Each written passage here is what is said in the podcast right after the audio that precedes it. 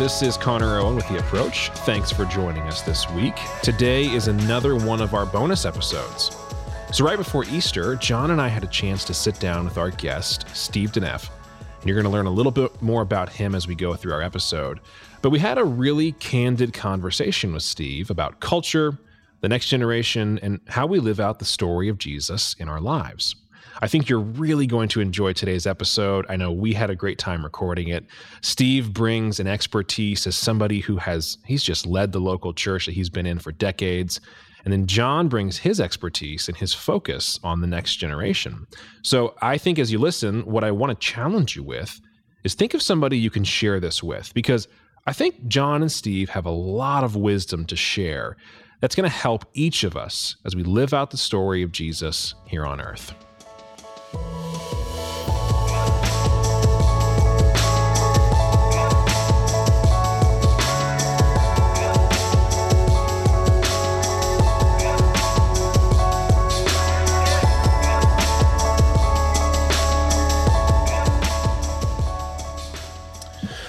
Welcome to The Approach, a podcast where we help you walk with and pray for the next generation. My name's Connor Owen, as usual, and I'm joined by John Reinheimer. Hey. And today's episode is going to be a little bit different. Like last month, this is another bonus episode, and we're really excited about our guest. Uh, joining us today is Steve DeNeff. Steve is the lead pastor of College Wesleyan Church in Marion, Indiana, which is where World Gospel Mission headquarters is. He's also the author of several books, including Soul Shift and Whatever Became of Holiness He's a leader and he's a friend to many people. He's also my lead pastor and my neighbor, so he has to put up with me quite a bit. But welcome to the show, Steve. Thanks for taking time. Thank you, Connor. And we're all dying to know are you, in fact, a Lions football fan? I am, and through and through. What has led right. to that? Original sin.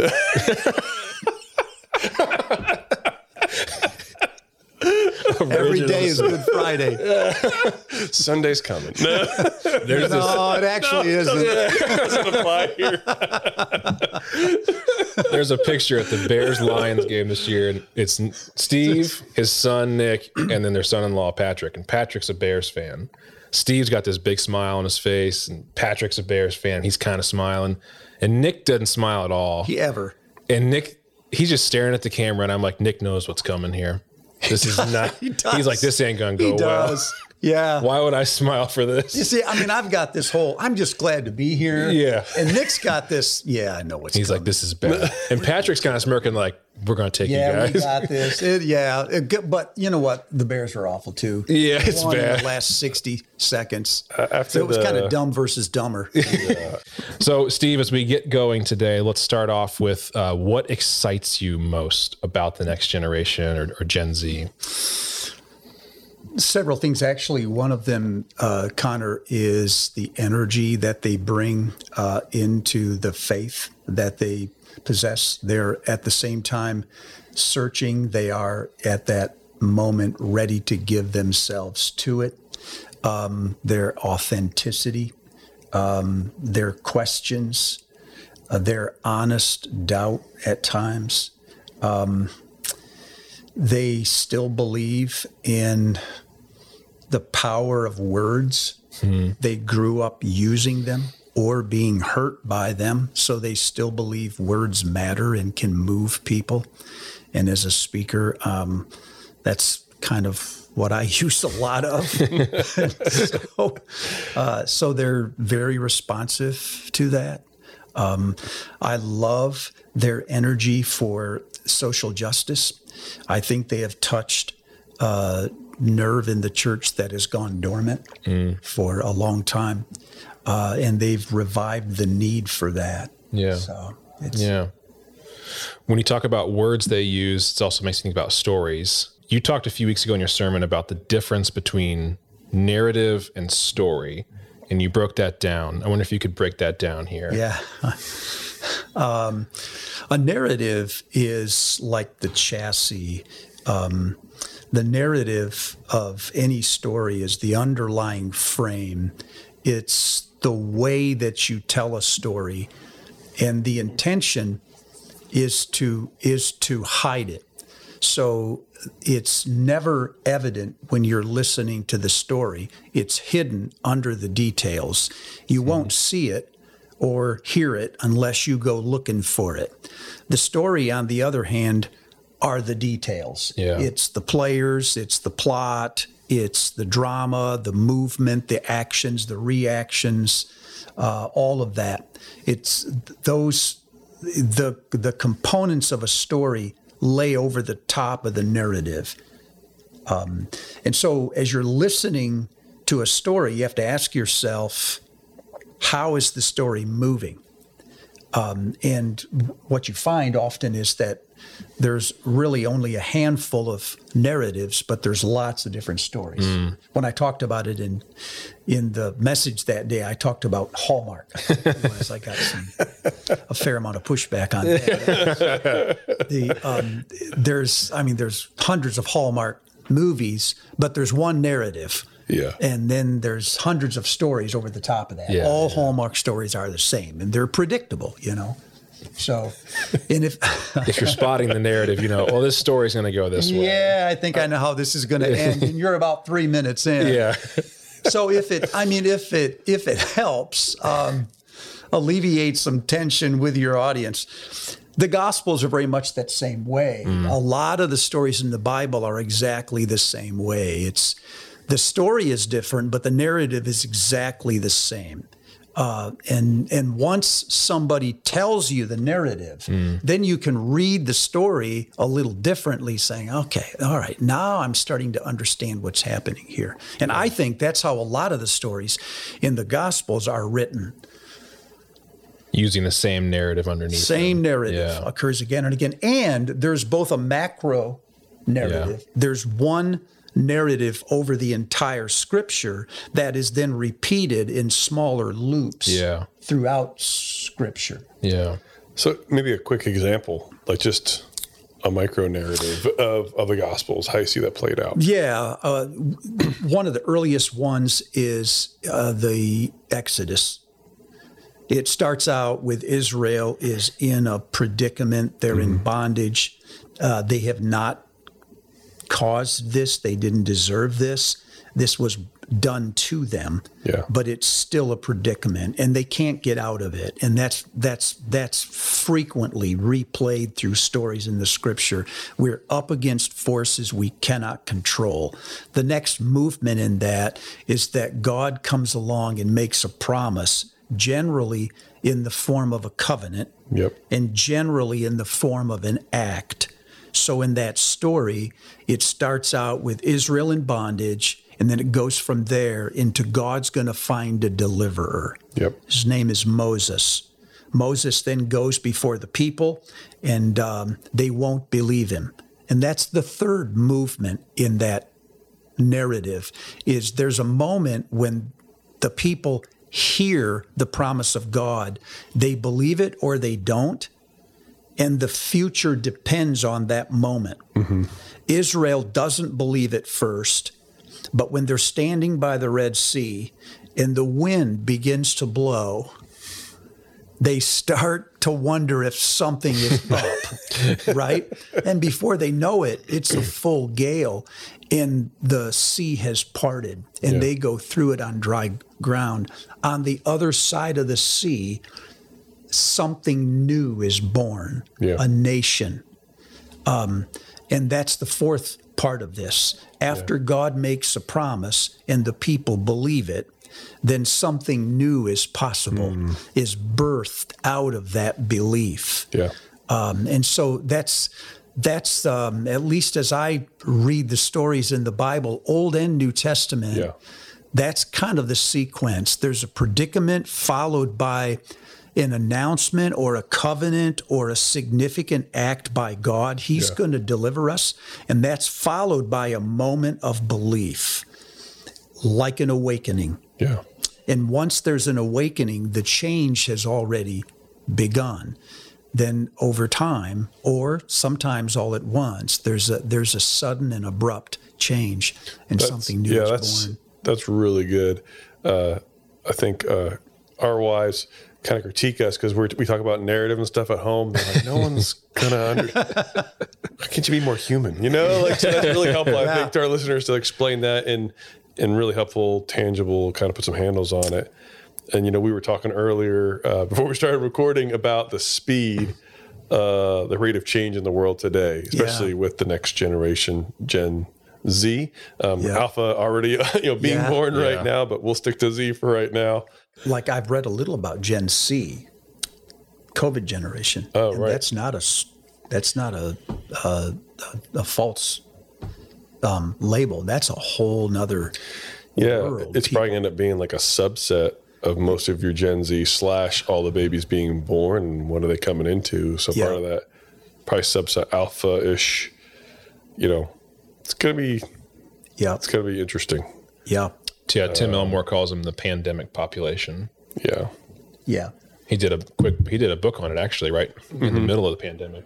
Um, really Mm-hmm. yeah. interesting. That's yeah, that's dealing more with the students and kind of like you're talking about, like all the stuff they didn't, all the rites of passage they didn't experience, whether college or high school or all that.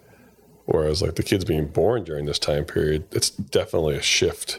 huge you know, very similar to like a 9 11 shift or, you know, World War II kind of Pearl Harbor ish. Yeah. You know, like you do things very differently now as a, as a civilization, right? if the if Gen Z is that wide of a swath, um, I'm I'm wondering if it's if it's going to be pretty hard to paint them in one stereotype because a lot of like for instance the love of technology, which would be just really deep in the older part of that. Yeah. The next generation is actually putting that down. They're going off of social media. Right. They're they're not if they're using phones at all, they're using flip phones and track phones or you know anything Yeah, they can burners and stuff like that, yeah. they can get rid of. So It's, yeah, you do see those kind of like pendulum swings.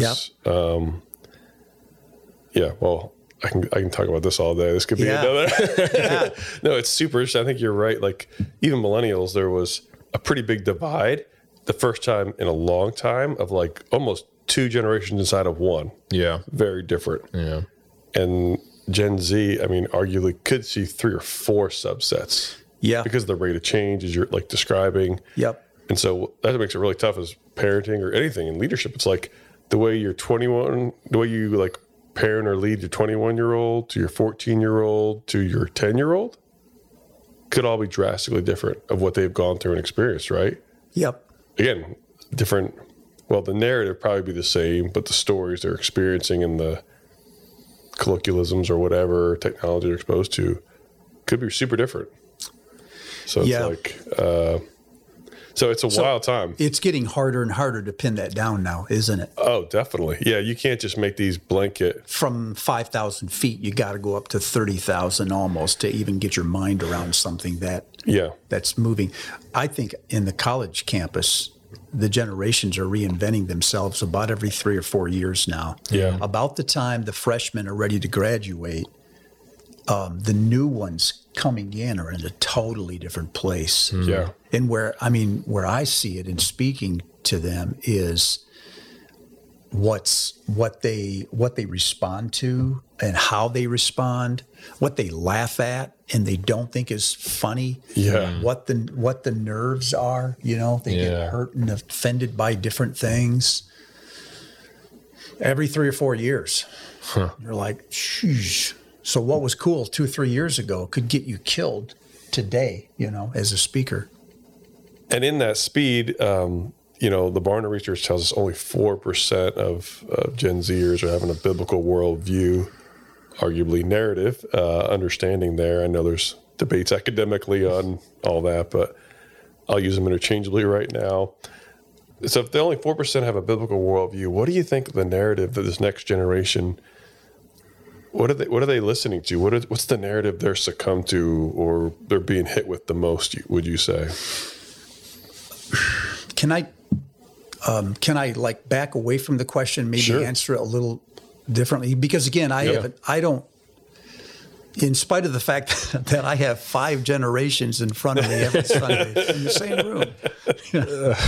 um, I I'm less concerned about the characteristics of each generation, and I'm more concerned about human nature in general. Yeah. Hmm. And so I think I think my short answer to that would be I in targeting Gen Z, I don't think I would start with their with their unique characteristics. I would start with their humanity. Hmm. Hmm. And I would say whatever generation they are, the problems that plague humanity are about the same Yeah. they have different expressions to be sure, Sure, because sure. people chase those problems with different ways to satisfy them but the problem itself the predicament itself Yeah. is not that different from one generation to the next that's good. those problems are bondage or addiction Mm-hmm. isolation or alienation or Mm-hmm. separation kind of hostility toward each other there's a there's a sense of um, kind of a confusion, a moral confusion that plagues humanity and has for centuries, um, where people try to make decisions that they think are the right ones, but they always lead to problems. Um, uh, again, what's changing is the vice or Yeah. what we get into, but the drive and the hunger is still there. The problem is whenever I do what I want, why don't I like what I get? and that's thousands of years old. Yeah. So, in reaching any generation, I think I would target more the part of their humanity that is struggling now and less with what they're chasing. That's really helpful. Um, so, I mean, I guess so. Is the secular narrative? It hasn't changed, No, right? That's the same core over and over and over. What's changing then is the stories and how it's dressed up, the players, the characters, but the vices are the same. The story arc, if you will, is the same. yeah, a couple weeks It's all ago, Hallmark. It's all with a much better ending. I hope. uh, a couple weeks ago, I talked about the the conflict between toil, the, which is the sense of um, I'm. I, it just feels to me like I'm working so hard in my life, and I'm not getting any traction, and and my horizons are are too low, and I'm frustrated, and everything I do is too hard. Uh, and um, that's a human predicament that looks different in every generation, but it's the same basic predicament. Yeah. Despair is another one where we come to the end of things and just go, there is no point hoping any longer. I can't find a reason. And when you're in that place, you don't, it's strange, you don't want things to get better. Again, that's a basic human predicament um, that takes different expressions from one generation to the next, but it's the, it's the same. Yeah. It's the same humanity. so. And feel free to push back on this as well, which is part of the conversation. uh, so why the you know the biblical narrative hasn't changed, the gospel hasn't changed, the secular narrative still is the same. What has changed, I think, arguably, is the speed, right? yeah, yeah. And so for a generation or in generation growth, this is all they've known. And so the rest of the generations are going, well, yeah, that look that seems familiar, yet boy, the rate of it. So how, how does that speed of her like how is this generation supposed to respond to a gospel narrative when they're used to the immediacy, the speed, the um, does that make sense? Like Yeah. how you know, because God doesn't, you know, respond, you know, with TikTok sound bites, you know, short clips, immediate responses always, or maybe ever, you know. um, so does that make sense? Like, how, how, how do you mesh those together in your with your experience? Yeah, unfortunately, most of the miracles that happen in the Old or New Testament are sudden. Yeah, And so mm-hmm. we kind of get our our expectations are set by that. God mm-hmm. is going to part everything for me like He did the sea. He's going to hmm. make it rain like He did for Elijah. Um, but most of life doesn't move at that speed. yeah, um, It, it, I'm wondering if the best way to um, convert or work with that generation is is a full immersion in the body of Christ. Um, again, this may go in a different direction than than I had anticipated, but um, I have a new appreciation for the power of the body of Christ to convert people. Um, the Jesus and gospel are not products to be consumed to make one's life better. Um, they are the power of God unto salvation, and that power is embodied in a living community. How that helps in the speed process is, I think, if a person is immersed in a healthy body, they can absorb uh, uh, things at a slower pace. If I'm surrounded by people that are with me in the struggle, Yeah. then then I may have more patience when things aren't changing at the speed I want. As long as I'm in this journey with somebody, I I think I might I might be willing willing to stay. Yeah, that's it really makes you think about so maybe it's just kind of flipping flipping the script, if you will, on where does the immediacy lie? Yeah. Instead of wanting, you know, God, I need you to do this miracle burning bush moment. That's what immediacy is. yeah. Mm-hmm. what could be immediate is I've got these brothers and sisters around me and I can have quote unquote immediate access to them. I can I can walk with them now, right here, right now. Uh, older, wiser, in in the flesh, embodied body of Christ. And that's where some of the immediacy is helping me say, hey, this is actually a normal part of growing and walking uh, in this world. Um, I don't know. And let's let's be clear about the direction of this. If when we come to Christ, it it's not well. I worry when when people um, go into the conversion process asking what God or Christ is going to do for them. Yeah. The arrows are all pointing from Him to me. And that's exactly the problem, isn't it? If if we go into this encounter with Christ in another way and just say, uh, this really isn't about my life that much at all. Um, it's more about His. Yeah. So I'm not asking how does Jesus apply to me. I'm asking how do I figure my life out in the context of His. Paul said in Colossians, and when Christ, who is your life, Yeah. shall appear, you will also appear with him in glory. We have no life apart from Christ. So when people come to Christ, again, as almost a product to be consumed, to make my life better, so what? So I can have it back again?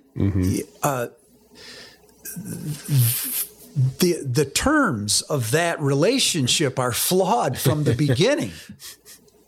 So part of it isn't in the presentation of the gospel. We're asking a person to put down their lives for something that is larger than their lives. If you lose yourself, you'll find yourself. Yeah. But if you keep looking for yourself, you will lose yourself. I love that. Um, so, kind of on that, you're already going down, but give us a little bit more. Um, I heard you preach the Proverbs 25 25, like cool water to a weary soul is good news uh, from a foreign land. Connect those dots a little bit more for us for this next generation. What is, like you said, even we just sometimes flippantly say these words about presenting Jesus to someone, and we don't mean to make it sound like all about them, but we just did. yeah. And um, so being intentional with that, what is the good news? What is cool water? What does that look like for this next generation? How can we come around them and make sure we are being intentional with the gospel narrative, with the way we're setting it up? Uh, I'm sure you've heard this. You know what you what you win people with is what you win them to. Yeah. So, not just doing it flippantly. So we say, "Oh man, that's great! I led someone to the Lord," or conversion numbers, or baptism numbers, or whatever. but here's a genuine follower, surrender their life.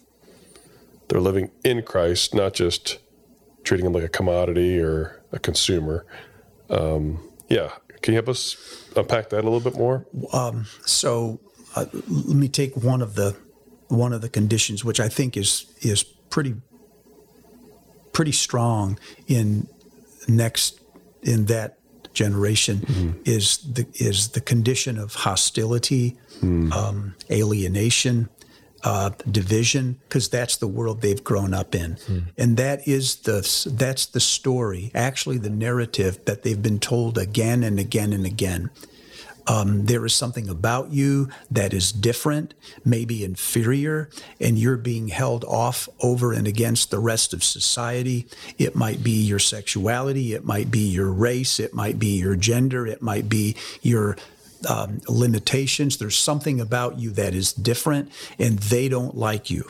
Hmm. Um, this generation um, is is growing up, I think, sensing that they are alone. 60 about I think I read 63% of people in America today feel that they're a minority.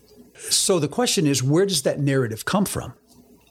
How is it that we have created a society wherein everyone feels there is power in minority status?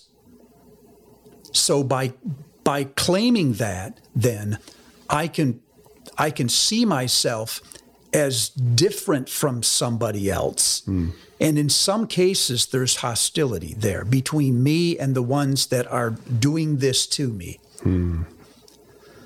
The gospel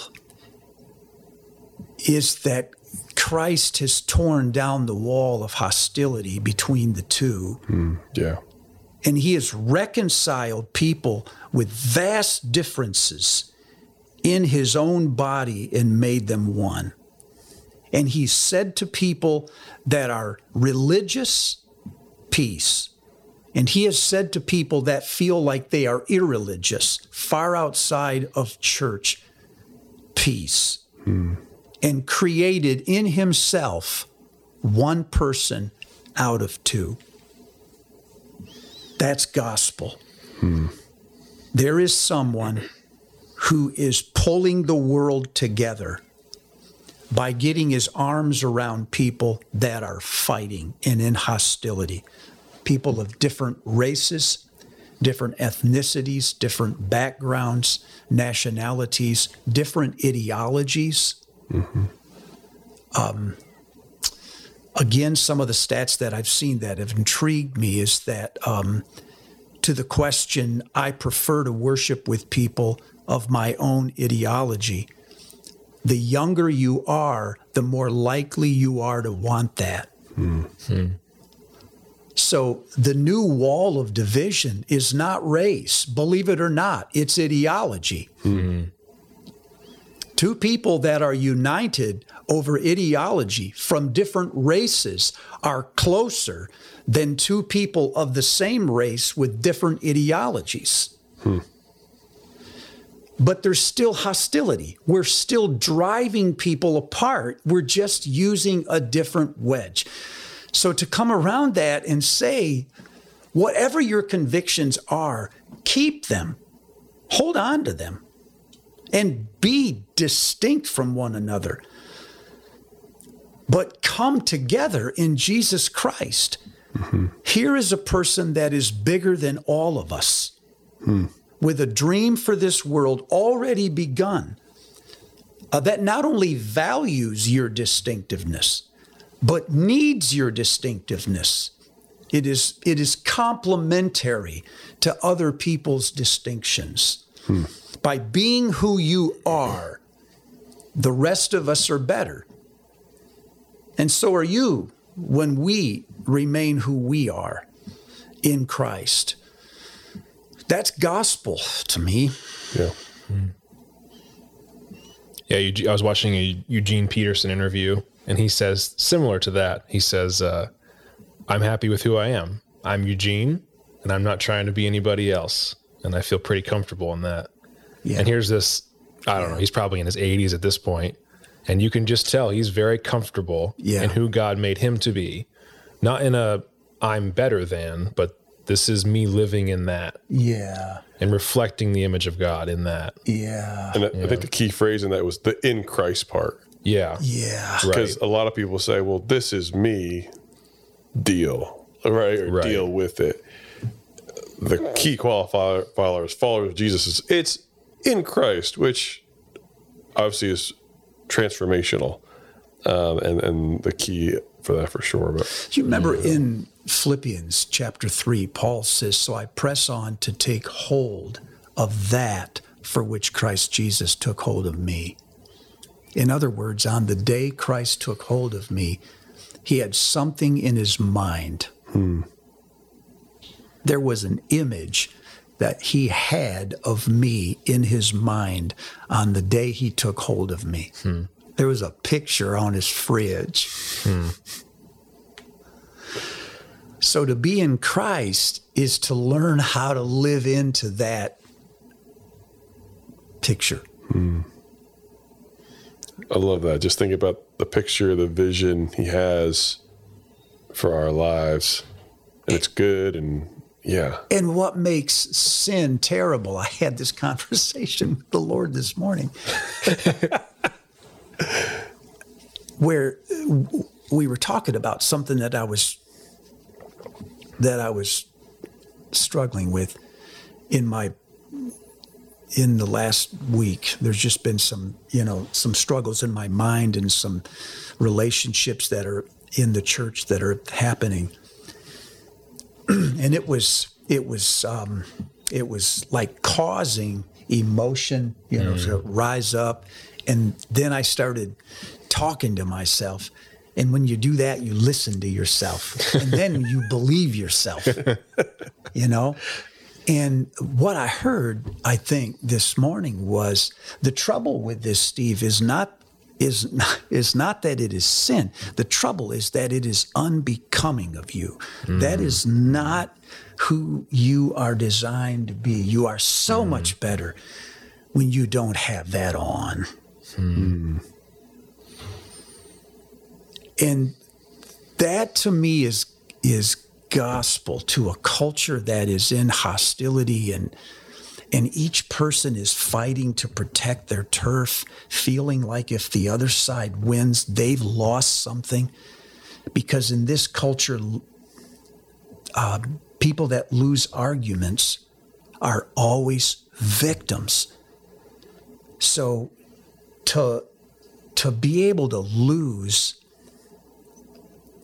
um, and, and to, to find Christ in your losses as one who still belongs to you there, um, I think is is marvelous news.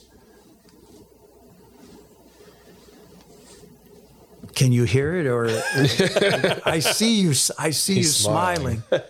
And You've used an illustration before, Steve, about mic drop moments and how every every TV show is it builds and it builds to the conflict, and then there's this moment where the two characters get in the same room, Yeah. and the one just lets go of everything, and then they walk out.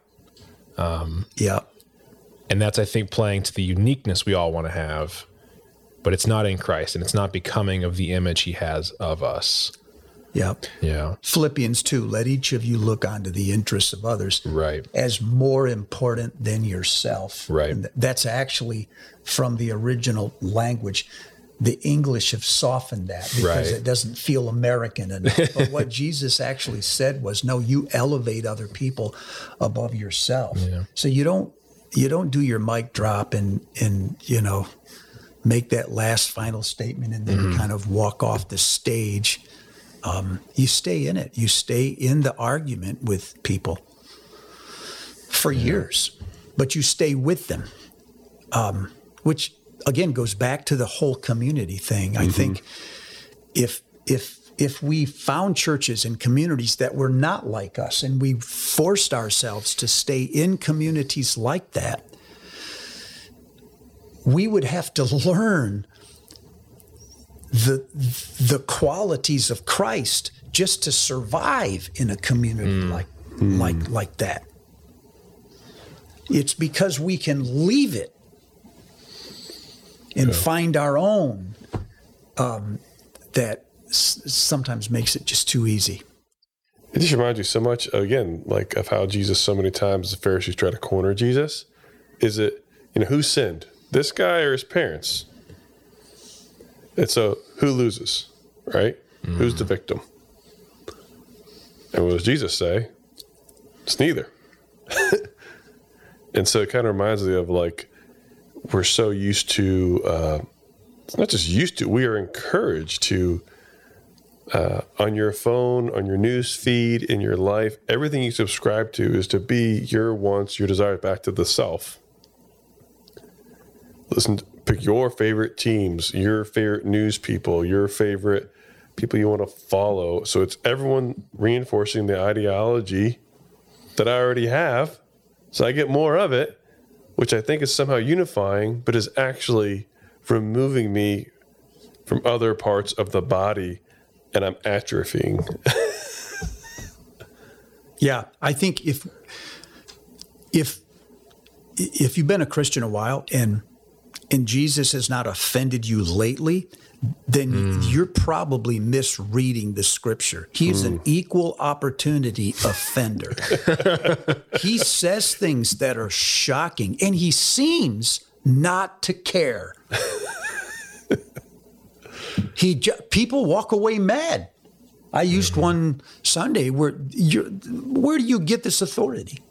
He says, John's baptism, where does that come from? Heaven or men? And they confer amongst themselves and say, if we say from heaven, he'll say, why didn't you believe him? If we say from men, the crowd's going to be on us like lice on a dead dog. So they turn around and say to Jesus, we don't know. He says, well, then neither will I tell you where my power comes from. and the conversation's over. and you can see the Pharisees standing there going, we're offended. You know, he's like, what do you want me to do? John, change the way things are so you're not offended. Yeah. So he constantly he offends he offends me. I said, I, I just texted somebody I think in the car while you guys were pulling up. I said um, they were talking about the message last Sunday about the, the how the loss of power anyway, right? Yeah. And I just said this is this is part of Jesus that that um, I find wildly offensive. Just to have all of that power And to not use it. to Like I not think you use should. it. I'm like, man, Yeah. I, I'd love to hear you preach uh, Malchus's ear.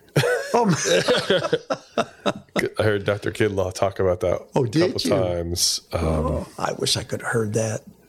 I, I just, yeah, I'm just this Holy Week. I've been going back through that. What an odd thing, or seemingly at first glance, to include in the Holy Week narrative or story. I should say. Kinlaw would have pointed that out. yeah, I didn't come up with that on my own, clearly.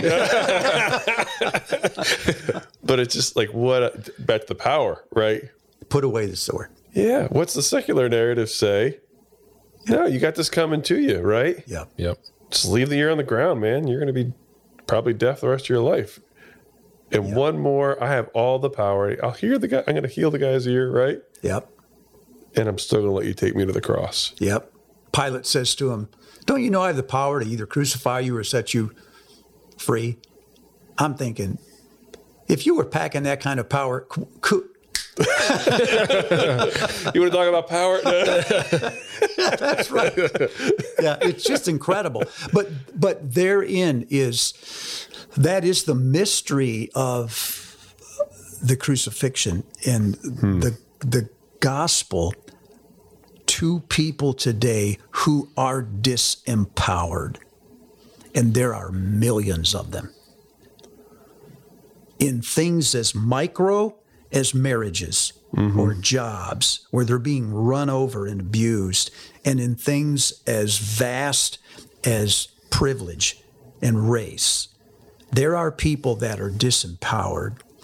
Uh, and the gospel to those people is that Christ is in that disempowerment. It the conqueror in Revelation is a slaughtered lamb. The contest at the end of time is between a slaughtered lamb and a dragon, and the slaughtered lamb wins. Hmm. Hmm. The throne in Revelation 5 is not a seat, it's a cross. Hmm. That's a funny throne. So while he's dying, we think he's losing and he's winning. He's taking his seat of powerlessness on a throne. He's not biding time for Easter. Hmm. He is stripping himself of all vestments of power. And if you've been disempowered by by people in this world, can you not find resonance in that? Is that not your man? Hmm. Is that not who you want? Hmm. I've been there, man. I you there there must be times in you guys' life when yeah. that's been when that's been true, right? I mean, when you're you're out of options and you're and you're out of hope, and the only thing you get from Jesus is, yeah, me too. Yeah, mm. says I've been there. Yeah, mm-hmm. and and yeah, and what you learn in that moment. I was just talking to a guy about this. I said, he lost his dad, and and. uh I, I said, when I lost my sister, um, I realized in that moment, because well, I was having at it with God again, you know, you could have stopped this. There's a lot of things that you could have done. I. Mm-hmm. Th- then it occurred to me one day, I got nothing to teach him when it mm-hmm. comes to this. I have nothing to teach him when it comes to suffering. Yeah. And and so I was praying for solutions and I was praying for miracles. And what I ended up getting that day was just company. Hmm. And that's gospel. Well, Steve, we're we're thankful you've taken the time to join us. Uh, we know you have a tight schedule, so we're we've loved this conversation. We hope you have too as we kind of wrap things up, we'd love if you take some time to pray over uh, those of us walking with the next generation. Yeah. That could be you. You have grandkids. Uh, it could be me as a dad. It could be parents, teachers, coaches, and then also um, praying for that next generation as they walk with Jesus and uh, find their story inside of His. So we'd love if you take it, take some time and and lead us in that. Father, first I thank you for the privilege of of living with, ministering to the next generation. I thank you for the the talent and the abilities that you have given them, the passion for Christ that you have given them. What I ask for for us who are in positions now that that are near them is that you would help us to steward those positions well so that when they work with us or if they answer to us, if they hear from us, they will see you. I pray that you would make our families strong, our mm-hmm. communities strong, so that what they want to become someday, uh, we are. I pray you would make us doers of the word, not just preachers of it. You have enough of those. So, f- for their sake, we give you ourselves. In Jesus' name, amen. Thanks for joining us, Steve. We really appreciate it. Uh, this has been a good time. Thank Thanks, you. John, for joining as well. And thanks to all of our listeners for joining us as we pray for and walk with the next generation as they seek to use their gifts and talents and experiences to journey with Jesus and participate in the Great Commission. Thanks for sharing the approach with others and rating and reviewing it as this helps others find the podcast. For some of our resources, you can check out our show notes on our website at wgm.org forward slash podcast.